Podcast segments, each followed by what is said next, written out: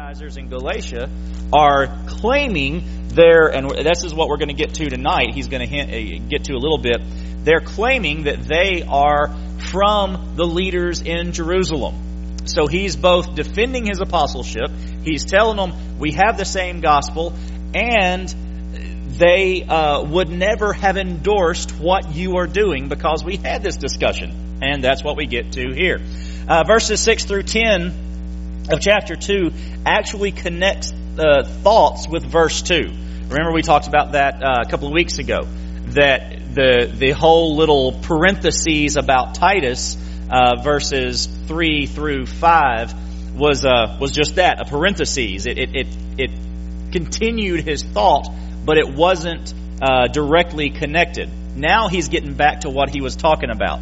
And this shows uh, shows us the extreme care and accuracy in this account. He is giving some minute details that normally he wouldn't have even brought up. But because the questions are being answered, uh, being asked in Galatia, or rather the accusations are flying in Galatia, he's making sure I'm telling you every step that I took along the way so that you can't accuse me of anything that you are currently accusing me of. And, and this connection to verse 2 shows that there was a connection between this event, that event in uh, Jerusalem, talking to uh, Peter, James, and John, and the Judaizers, those leaders in Galatia. Uh, what he's saying here is the salvation requirements weren't given. Those, those things that the Judaizers in Galatia were requiring, Peter, James, and John did not require. So he's blowing their whole, well, Peter, James, and John told us this out of the water because that's what they're trying to do. They're saying, we came from Jerusalem. We don't know where Paul got his gospel from. The one we're bringing to you came straight from the leaders and you need to follow the Mosaic law in order to be a Christian. So that's what James, what Paul is destroying right here in chapter, uh, in verses 6 through 10. So verse 6 tells, he tells the people, the folks in Galatia what did not happen. This is the negative part of it. He says in verse 6 now, from those recognized as important, what they weren't were makes no difference to me. God does not show favoritism. They added nothing to me. So what did not happen was them saying, well, your gospel's a little deficient, Paul. Let me tell you where you need to straighten up. Now let's look at what he says here. He, he, he calls those guys there those who are, appear important. Paul was not afraid to upset people if that was his, if he felt that was needed. He was not afraid to say things that you would, Paul, uh, his wife, where he married, would have sat on the front pew and said, and looked, given him the, oh, and this, and Michael, I mean, Paul. Uh, that's, that's what would have happened if, if he had been married. He wasn't concerned about that. But in this case, as snide as this sounds, it's not a snide comment. Uh, it, it, it sounds like it to our English speaking ears, but to Greek speaking ears, it was just an idiom meaning acknowledged. These men were acknowledged as important. Um, and so he's, he's really agreeing that these are important guys in the church. These are guys that we should be listening to. These are guys that really what he's saying is if you had gotten a message from uh, Peter, James, and John, you should have listened to it. The problem is, guys, y'all didn't get a message from them. Y'all are claiming their name to present your own false gospel, is what he's accusing the Judaizers of. Um, he says uh, in the parentheses, maybe it actually has parentheses in your Bible, what they once were makes no difference to me. God does not show favoritism. That literally is translated, God does not accept the face of a man. That's, that's how he, again, Greek idiom, uh, that's how we would uh, translate it directly, but we, we translate the thought to show favoritism.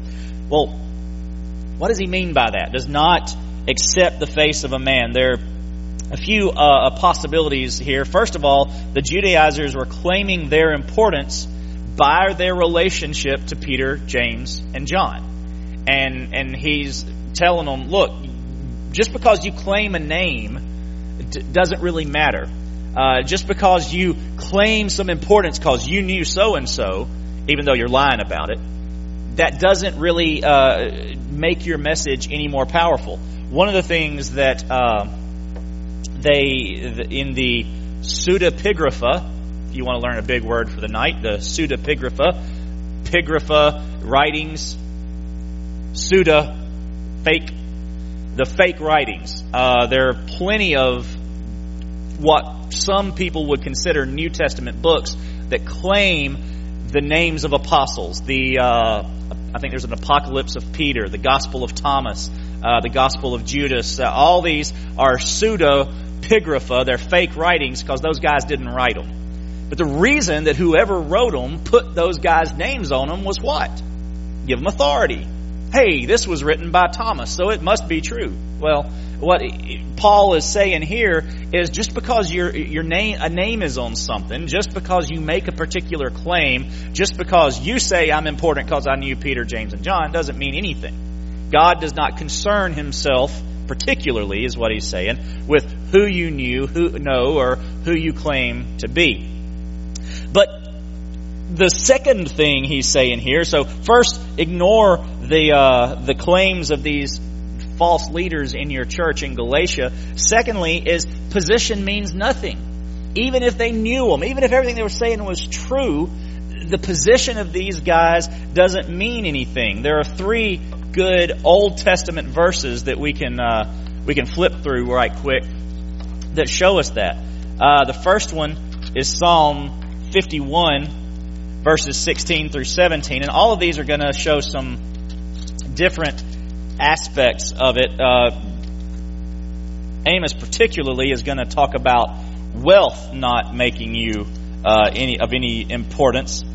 Psalm 51, 16 through 17 says, uh, You do not want a sacrifice, or I would give it. You are not pleased with the burnt offering. The sacrifice pleasing to God is a broken spirit. You will not despise a broken and humble heart, God.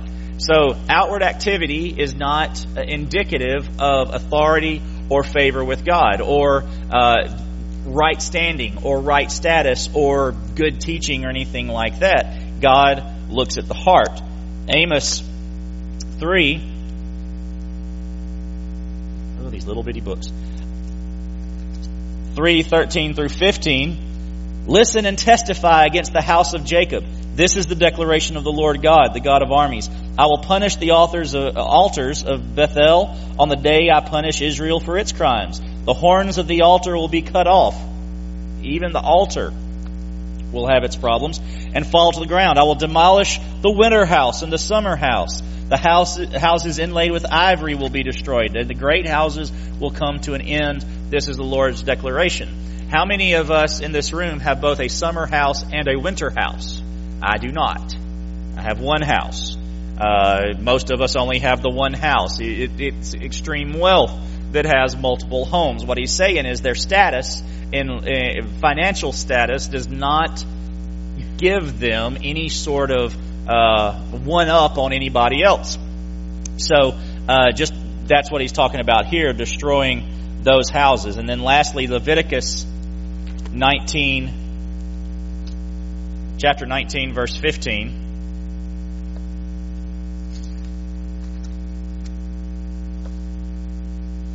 Do not act unjustly when deciding a case. Do not be partial to the poor or give preference to the rich. Judge your neighbor fairly. Again, God does not, it goes, He commands us throughout Scripture don't favor one person over another. Um, don't uh, offer help or you know it, it, that passage even says don't don't pity the poor more than you should but don't lean toward the rich more than you should uh, I, I, can't you know uh, every pastor on the in the ministry for two months or more has heard well now you can't upset those people they're good tithers I can't tell you how many times I've heard that already here in a year uh, yes, it, people still say that sort of thing. Okay. But rich people can be wrong too. You know, that's, so can poor people. And we, God does not look, does not show favoritism, therefore the church should not show favoritism. Paul was not impressed by resumes and, and who knew whom. Uh, and that's what he's saying here. Now, the third option here is that Paul could also be talking about his own physical appearance. It is, it's said, uh, it's possible that Paul was not very pretty, uh, that he was not a great speaker. Um, it, it's, I mean, some people have taken that to the extreme and said he was deformed in some way. Now, if you read later on uh, in other letters where he uh, recounts all the things he went through, I bet he was deformed, but I don't think it was because it was born. He was born that way. It was because he was beat that way. Uh, you get enough stonings, enough canings, enough shipwrecks. You start leaning over and you start hobbling around, and and you know I'm working on that, and I've never been beat or shipwrecked. Uh, it just some of it just comes as you get on up there, right? Uh, none of y'all know what I'm talking about, but uh, I'm I'm I'm getting there. So it could be that. E- either way, Paul is letting letting the church in Galatia, the people in the pews say, don't be amazed. Don't be taken away. Don't be swept away by who you think is leading you, who, who has the best idea. Even if they come and say, I'm from so and so. Because even when I went to Jerusalem, I met with the, the acknowledged leaders, but their place did not matter. God is the only one that matters. God is who we live to please. God is who we listen to. And then uh, what happened or what didn't happen, uh, or, or, what did did not happen, is they added nothing uh, to what he was doing. Now, an astute reader of the Bible will say, "But Michael." Didn't they add taking care of the poor in verse 10? Because you just want to make an argument. That's all right. We can do that. Uh, and then you'll you'll read on from uh, this. You'll go back to Acts chapter 15, and you'll say, "Didn't they add four things in Acts 15:29?" And and just for fun, let's go back, and I'll read you those four things that they added in Acts 15:29. Unless somebody can just quote it for me right quick. Yeah, me either. Um, verse 29 that you abstain from food offered to idols, from blood, from eating anything that has been strangled, and from sexual immorality. There was there were some requirements that later on the church put on there. So uh, the church in Jerusalem put on mission efforts. That's true, but uh, if we can move on forward a little bit, please, ma'am. Thank you. Next one. And one more. Yes, but uh, first of all, these are two different accounts, or accounts of two different meetings Acts 11 and Acts 15. This that Paul is talking about in Galatia is talking about the Acts 11 meeting when he took the offering to Jerusalem, uh, the, the love offering for the famine. Uh, and went with Barnabas. That's the first thing. So we're talking about two different meetings. The, the Acts 15 meeting was a, a later meeting that Paul took. So Acts 15, where they added those four things, actually probably took place um, past that. Uh, Galatians was written after that Acts 15. If you could bump us bump us ahead too, please, ma'am. One more. That's where we are. Uh, Acts 15 happened after Galatians had been written, so when Paul writes Galatians, no, they hadn't added anything. Uh, and even if we consider Acts 11, uh, I mean, or rather, uh, what he says here in verse 10, care for the poor, and those four things in Acts 15, he adds nothing, they added nothing to the gospel. So he's saying, sure, they added, you know, they may have added some, some ethical, uh, requirements or some practical things that they should do, and that's really what this is. Uh, in Acts 15, that was dealing with appropriate missions to the Jews. If you do those things among the Jews, those those four things I talked about, don't eat food to idols, blood, strangled animals, and sexual immorality. Particularly if your mission is to the Jews, you're going to lose the mission to the Jews. Uh, you don't if your call is uh, to the a Muslim mission field, you don't go and have a pig roast. I mean, that's basically what he, what Paul is saying there. Don't get out of the culture and offend the people that you're trying to reach by doing things they find offensive, whether they're wrong or not. don't do it. So, all of the additions that he made, or, or the, the leaders made, were not adding to the gospel. And again, that's his point. The gospel that I shared with Peter, James, and John is the same gospel that I've been preaching for the 14 years, 17 years, whatever it is when you add up the numbers, since my conversion. No different, nothing outside of the ordinary. So what did happen is verses 7 through 9. So he's given us the negative, what did not happen. Verses 7 through 9 tell us the positive. He says, On the contrary, they saw that I had been entrusted with the gospel for the uncircumcised, just as Peter was for the circumcised, since the one at work in Peter, the Holy Spirit, Jesus, you know, uh, for an apostleship to the circumcised was also at work in me for the Gentiles. Saying there, he, they saw the Holy Spirit in him. When James, Cephas, and John, those recognized as pillars, acknowledged the grace that had been given to me, they gave the right hand of fellowship to me, excuse me, to me and Barnabas, agreeing that we should go to the Gentiles and they to the circumcised. So, verse 7, he makes clear, same gospel. I'm preaching the same gospel that they preached this circumcised, uncircumcised was really just two different spheres of mission work.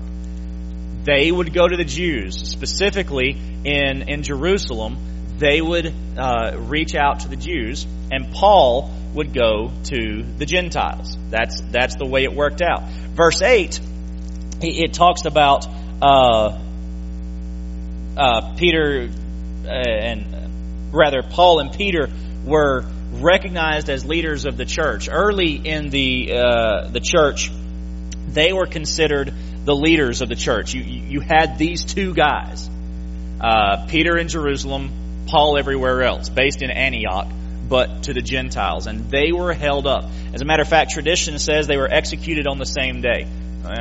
We don't know if that's true or not. There's no record of it, but it's just that's how it was passed down through the years. But because of these two guys, these two leaders in the mission movement, there were two major missional thrusts. And that was by necessity. It was a practical necessity.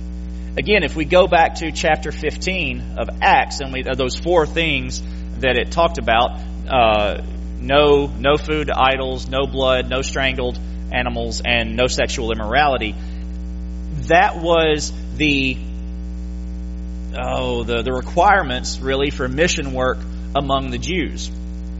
And if you went to uh, reach Gentiles, well, you want to abstain from sexual immorality anyway. That's you know kind of Paul has to get into that if you remember with the Corinthian church, where they, he was writing to really a bunch of, of Greeks, a bunch of Gentiles who were having some issues with bringing some of that into the church, and he said, no, no, no, no, no, it doesn't, it doesn't go on here either.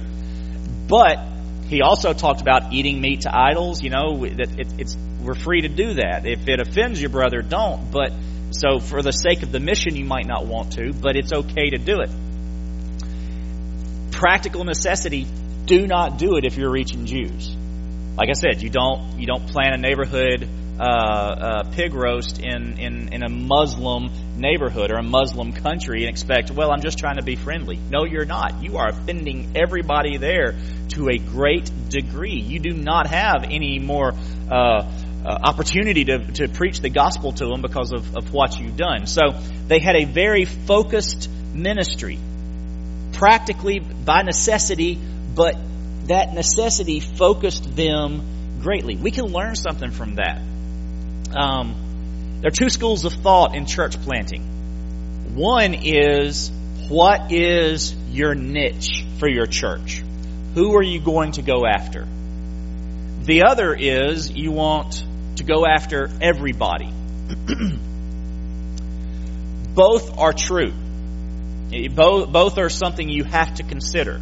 Um, niche churches uh, I know a guy who has uh, who planted a church. It's called Neartown Church, and it's the Neartown area of Houston. It seems downtown to me, but it, it's not downtown. It's near town. Yeah. It's condos and apartments that are four or five blocks from downtown, and he's he's doing really well. And there are a number of churches that are planted inside Loop 610 in Houston, uh, around downtown. He's kind of a niche church because there's a certain socioeconomic group that lives primarily in the near town area of Houston. They're, like I said, they're, they're condos, they're lofts, they're, they're up, uh, high end apartments. It's upwardly mobile business types. That's who lives there. So he has a niche church just by, by location, by necessity. So when he plans his church, when they look at what they're going to be doing, when he put the idea on paper, he had to look at it in light of where he lived and, and that niche. But he also wants to reach everybody he can. Well, that's that's what we have to do. Uh, in our area, it might not be necessary that we have I don't know, an African language service. How many people do we have that are moving in from some African countries? Uh, that wouldn't be necessary, right? We don't have that niche here. But we do have a lot of other people. I mean, as as as uh, Donald talked about this morning, and as Sulphur grows, we are getting to be a very very diverse community. Uh, I'm, I'm anxious to see what the 2020 census is going to hold for uh, uh, different ethnicities, different nationalities in the Sulphur Sulphur area. Uh, I don't know. I think I've mentioned this before, but did y'all know?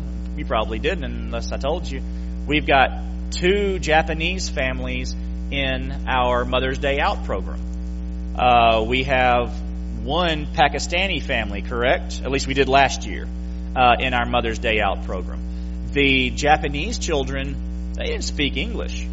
We were instant English as a second language classes uh, for our two and three year olds. I believe is where they were. Um, so that's that's already that's coming to our doors, uh, and and and we didn't we didn't advertise for that. We didn't go out and get them and, and and look for internationals, but they're coming that's an opportunity. So while we may not be a niche, is that someone we need to witness? Uh, clearly, that's somebody we need to witness to. But do we need to start rethinking our ministries? But we can't do everything. And this is where that focused ministry comes into play. And that's why I say we could learn something. We can't, we, we, we can't shotgun ministries out here because we don't, if we don't have the resources, I mean, Trinity First Moss Bluff, sure, they have the resources that they can do some shotgun some some shotgun ministries and little here and little there and little there. But smaller churches, 250 people, we need to be very focused on what we do, and and so that's what we can learn. Even even churches like Nixon, where I was, uh, we I would often try to do too much, get the church to go too many different directions, and, and we just couldn't. You, you have to stay within yourself. That's what we see them, uh, them working toward here. Peter going after, uh, and Peter, James, and John going after the, the Jewish nation. Paul, Barnabas, Silas, others going after uh, the uh, Gentile nation. So let's learn that. But and there's always a but, right? There wasn't a clear line of demarcation here.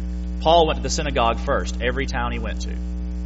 His heart, if you read Romans, his heart was for the Jews. He would give up his own salvation, he said, if he could, for the Jews, for his brothers, the Jews, to be saved. Because he, he went to his, he, who, he, who he was closest to, his, his family as he saw it first, but he knew his calling was to a particular area. As a church, we need to understand that our calling is to a particular area. How do we reach Sulphur? And the overflow of that, and, and, and we continue out, how do we reach Louisiana and the uttermost? But we nuance and we, we mold and we purify our ministries so that we're reaching uh, who we're called to reach and who we're uh, equipped to reach. So anyway, this this dual I think I chased a rabbit there. Uh, this dual uh, focus, Paul and Peter showed them again though that the gospel was the same, even though they were reaching two different groups, two very distinct groups, two groups that you would reach in different ways and had to consider had had, had to have different considerations in order to reach. Same gospel. The gospel did not change. Methods changed. Uh, what you ate, where you went, how you looked, etc., those might change depending on where you are. But the gospel never changed. He calls them pillars uh, in verse 8. James, Peter, John, these are the uh, leaders. James, this is the uh, brother of Jesus. John is the author of the, the Gospel of John. Of course, we know who Peter are. These leaders, uh, now, why did he call them leaders? What were they pillars of? That's a question we want to ask here. They could reference in, uh, the end times. He could have been making a, a, a view toward the end here because the apostles will be judges. Depending on how you interpret Revelation, uh, the, the 12 apostles will serve as judges in the new heaven and the new earth. Don't know how that's going to work, but it's pretty clear that uh, that was there's some intention there for the apostles in eternity. James in Acts 15, uh, chapter 15, verse 16, speaks of God rebuilding the tent of David. And possibly Paul is calling these guys the pillars, the posts of that tent as, as God re, rebuilds it. Well, it's also possible that the early church, not Paul, Paul would not have liked this, uh, put Peter, James, and John in the position of Abraham, Isaac, and Jacob. They kind of replaced their patriarchs with Peter, James, and John. The early church did. But that tends to give them too much of a role in salvation, and that's what Paul would not have agreed with. So when he calls them pillars, what he is saying is these are the guys that lead the church. And these are the guys that are in charge of, of Jerusalem. These are certainly guys that you should listen to. These are guys you should follow. These are guys you should pay attention to. When they write you letters, later on Peter would, and Peter would actually reference some of Paul's letters in the letter that uh, Peter wrote. When they write you letters, listen to them. But again, he's going back to, and he's and he is reminding them because as they read this letter to the church in Galatia, you know, it hadn't been months for them, it's just been a few minutes since he told them, if anyone is preaching to you a gospel contrary to what you received, a curse be on him. So they're thinking that right now as he says, these are pillars. And they, and they were leaders of the church. But, and, and we have the same gospel. But, if they did not, their pillarship their leadership is nothing if they're going to preach a different gospel. Therefore, these guys that are preaching a different gospel to you right now should not be listened to. And he goes on to say in verse uh, verse nine, they gave him the right hand of fellowship. Uh, as what verse nine? I said verse eight. I was wrong. I'm in verse nine. Gave him the right hand of fellowship. This is more than just agreement. This is more than just signing a compact or a, a handshake agreement. Uh, you know, we agree on this. This is the right hand of fellowship. Koinonia, 2 Corinthians 13, 13, the fellowship of the Holy Spirit, the koinonia of the Holy Spirit. There was an acknowledgement on their part that they were preaching the same gospel. And he said, calls it acknowledge, he says they acknowledged the grace that had been given to me. What is that grace? Well, is this Christian attitude in the discussion? How many of y'all, let's see, about half of y'all just looking around are on Facebook. Probably more of you, but about half of you are actually regularly involved. How many of you have seen, I won't ask you how many of you have seen a civil conversation because I guess occasionally there has been one. But how many of you have seen Facebook conversations just throw up all over your computer screen because of the anger and the the uh, misrepresentation and the misunderstanding. Am I the only one that's seen that? Okay, a few, a handful of you have. To, okay, good. Um, there's not much grace on social media uh, often when, when it comes to discussing any sort of hot topic. Uh, and it can be a religious hot topic, it can be a political hot topic. It doesn't really matter. Paul could have had that attitude. This could have been a Facebook argument if he with Peter, James, and John had he wanted it to be. But he is grateful that when he got there, there was grace for him. There was a Christian attitude in the discussion, both from Peter, James, and John, and from Paul. Now, if you read on in Acts, Paul's later on going to confront Peter about something and tell him to his face. We're going to talk about it. Tell him to his face, you were wrong for this. Could have been another blow up, and yet God's grace continued to work. So, is this grace that he's talking about? This uh, they acknowledged the grace that had been given to me. Was it that? I think that's part of it. Was it the gospel uh, that he laid out?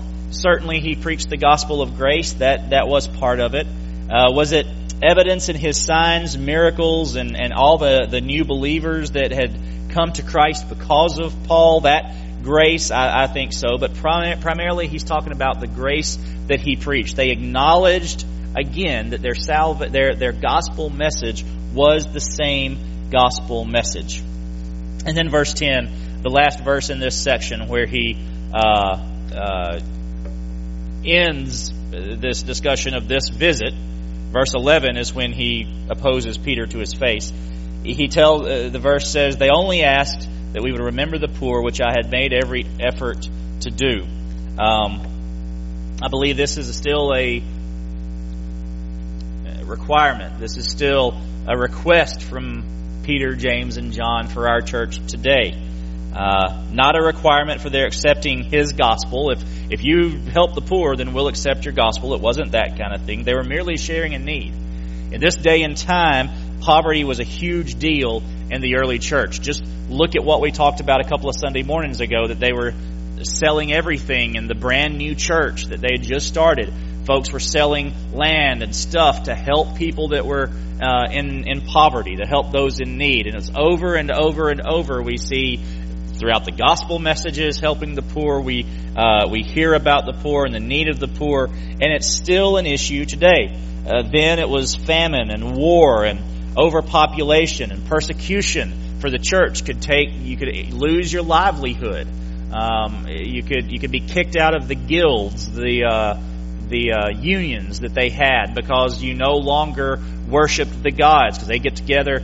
I think I talked about this one Sunday that the guilds would get together and have uh, pagan orgies. And that's how they did business. And they'd make business connections at these pagan orgies. And christians who were in the business world would uh, obviously wouldn't want to go and take part in those things. They get kicked out. So they'd lose their entire career because they became a christian. So poverty was a big deal. Um, poverty's still a big deal we still have the poor among us. Jesus told us we would but that doesn't mean we don't help them and we don't do something for them. And in this helping the poor very likely non Christians were helped. Uh, we we saw that again when we looked at the last few verses of Acts that uh, their their love and their compassion for each other, which is probably the the focus here, the poor in the church, but that relationship bled over outside the walls of the homes where they were meeting, and they became they they were a missionary people just by their love and their concern for the poor. And we talked about the, how they were adopting abandoned children, abandoned Roman children, and bringing them to the bringing them into uh, families in the church.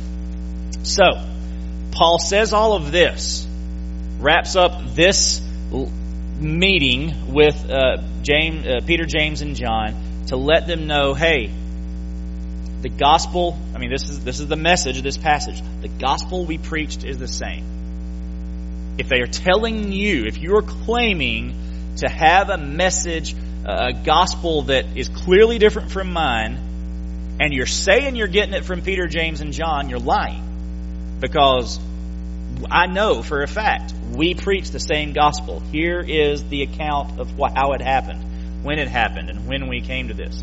So he's just he's just warming them up again to continue to tell them later on. Do not listen to these false leaders. Church, do not listen to false leaders. Don't.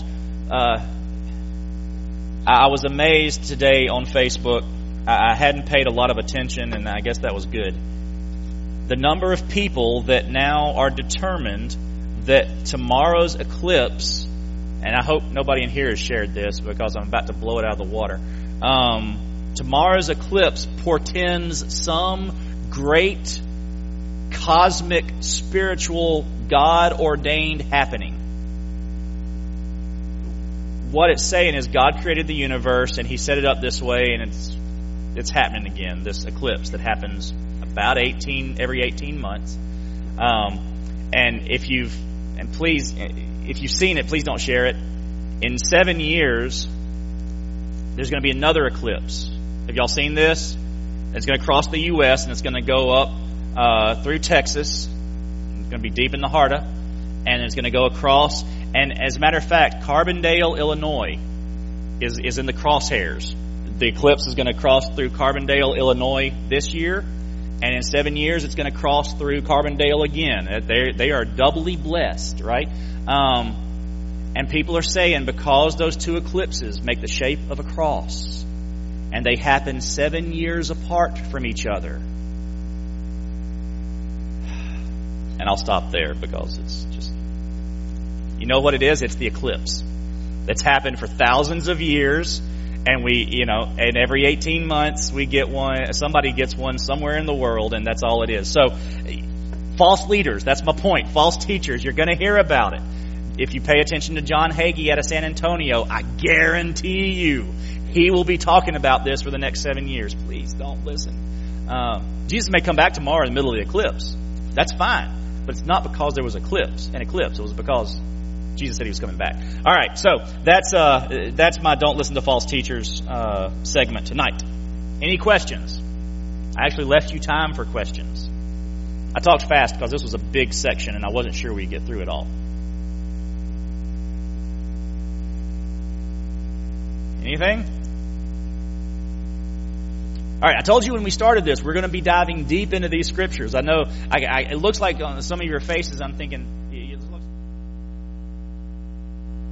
okay, their gospel is the same. Michael, move on. No, no, no, no. We're we're going deeper than that. We're we're going to be analyzing what Paul said. We're we're going to be looking at this stuff because, as I've said before, the letters especially, every phrase is pregnant with theology and meaning for us. Paul didn't waste a word. The Holy Spirit through Paul didn't waste a word.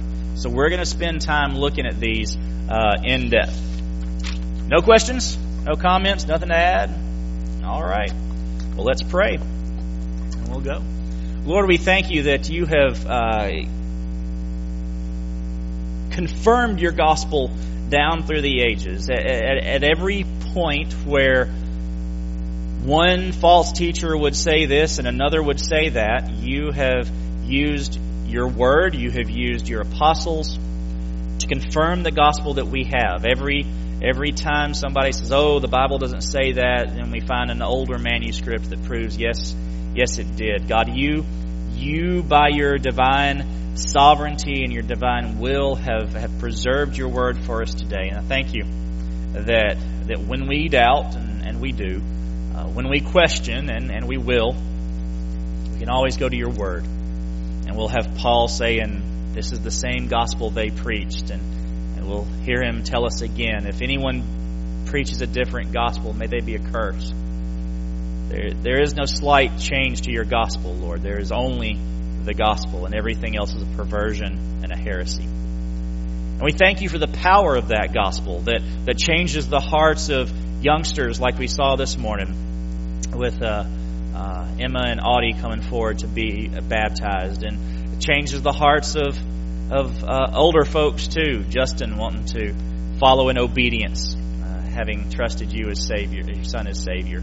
We thank you for the gospel that, the gospel is still powerful, and it is powerful for every age.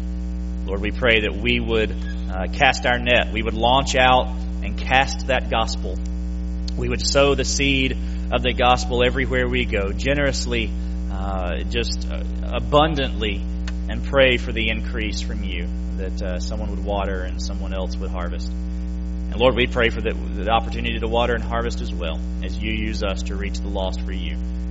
Thank you for this church. Thank you for these people. Thank you uh, for placing us here in this town and giving us the mandate to go and make disciples. May we live up to that call in Jesus' name. Amen.